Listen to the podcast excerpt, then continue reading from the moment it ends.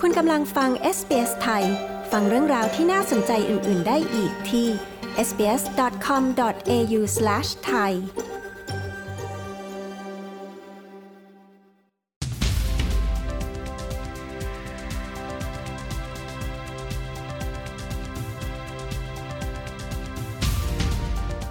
บรรดาแพทย์ในประเทศที่ผู้ป่วยฟื้นตัวจากไวรัสโควิด -19 เป็นจำนวนมากขึ้น ระบุว่าผู้ที่เคยติดเชื้อไวรัสดังกล่าวจำเป็นจะต้องได้รับการรักษา แม้ว่าจะหายดีจนออกจากโรงพยาบาลได้แล้ว ติดตามได้จากรายงานของ SBS News ผมตินรวัตรบัญญัติ SBS ไทย เรียบเรียงและนำเสนอครับ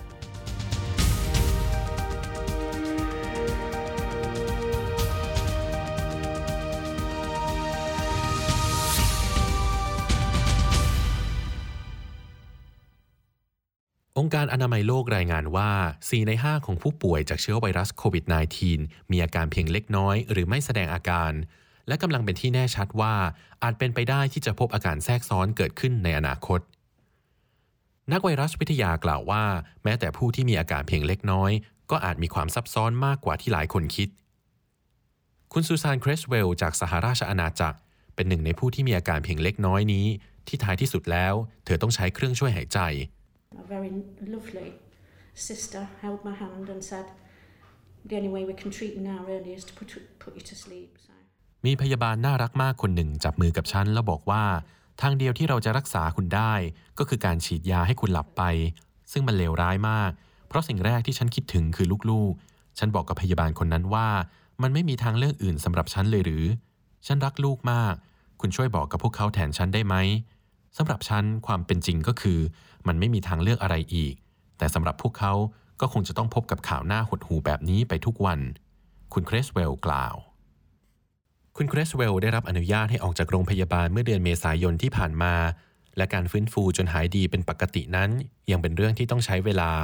เธอยังคงหายใจลำบาก และมีอาการอ่อนเพลียเป็นอย่างมาก หญิงวัย 65 ปีคนนี้จะยังไม่ถึงวัยเกษียณจนกระทั่งเดือนตุลาคม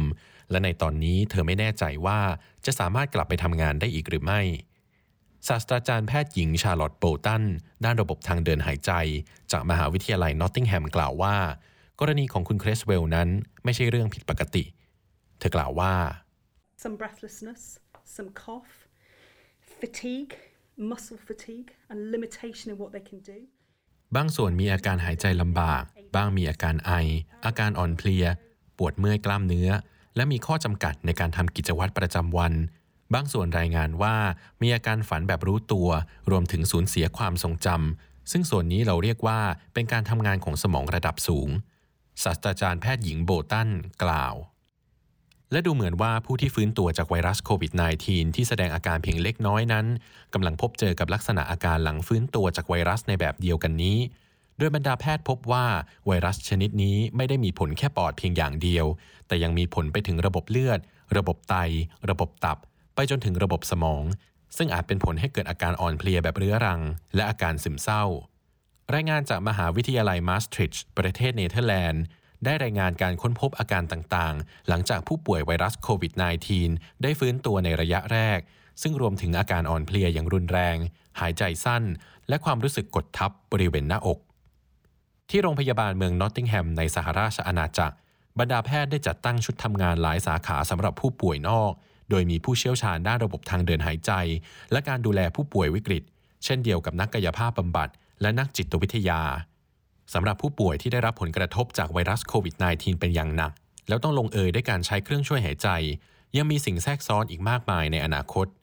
แพทย์หญิงซาร่าลินฟอร์ด ผู้เชี่ยวชาญด้านการดูแลผู้ป่วยวิกฤต กล่าวว่าแพทย์จะชะลอการพึ่งพาเครื่องช่วยหายใจ จนกว่าจะมีความจำเป็นเร่งด่วนในการใช้งาน เธอกล่าวว่า So to put someone on a ventilator, you need something that is reversible or treatable. Um, which is one of the การจะใส่เครื่องช่วยหายใจให้กับผู้ป่วยคนใด คุณต้องมีสิ่งที่สามารถย้อนกลับหรือรักษาได้ ซึ่งเป็นปัจจัยหลักในการตัดสินใจของเรา เมื่อมีผู้ป่วยมายังแผนกวิกฤต และจำเป็นจะต้องใช้เครื่องช่วยหายใจ เครื่องช่วยหายใจนั้นสามารถสร้างผลเสียได้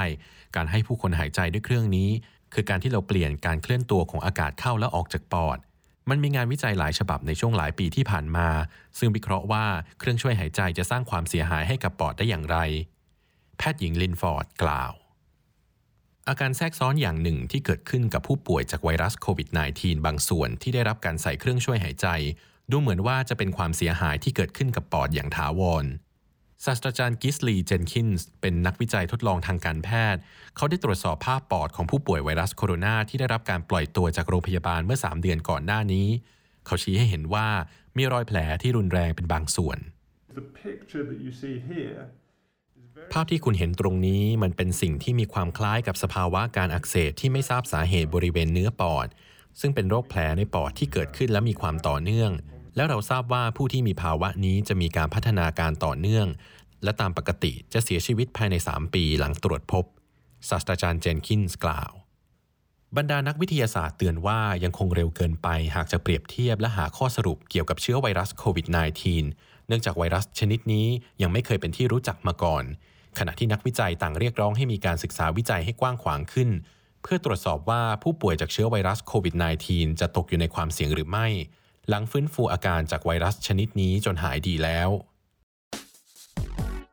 คุณสามารถติดตามข้อมูลล่าสุดเกี่ยวกับเชื้อโควิด -19 เป็นภาษาของคุณ ได้ที่เว็บไซต์ sbs.com.au forward slash coronavirus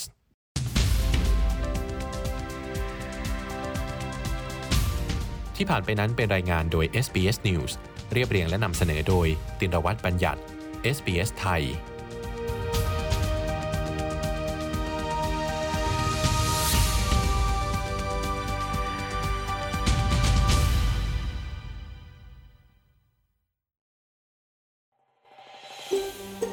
การฟังเรื่องราวน่าสนใจแบบนี้อีกใช่ไหม ฟังได้ทาง Apple Podcast Google Podcast Spotify หรือที่อื่น ๆ ที่คุณฟัง podcast ของคุณ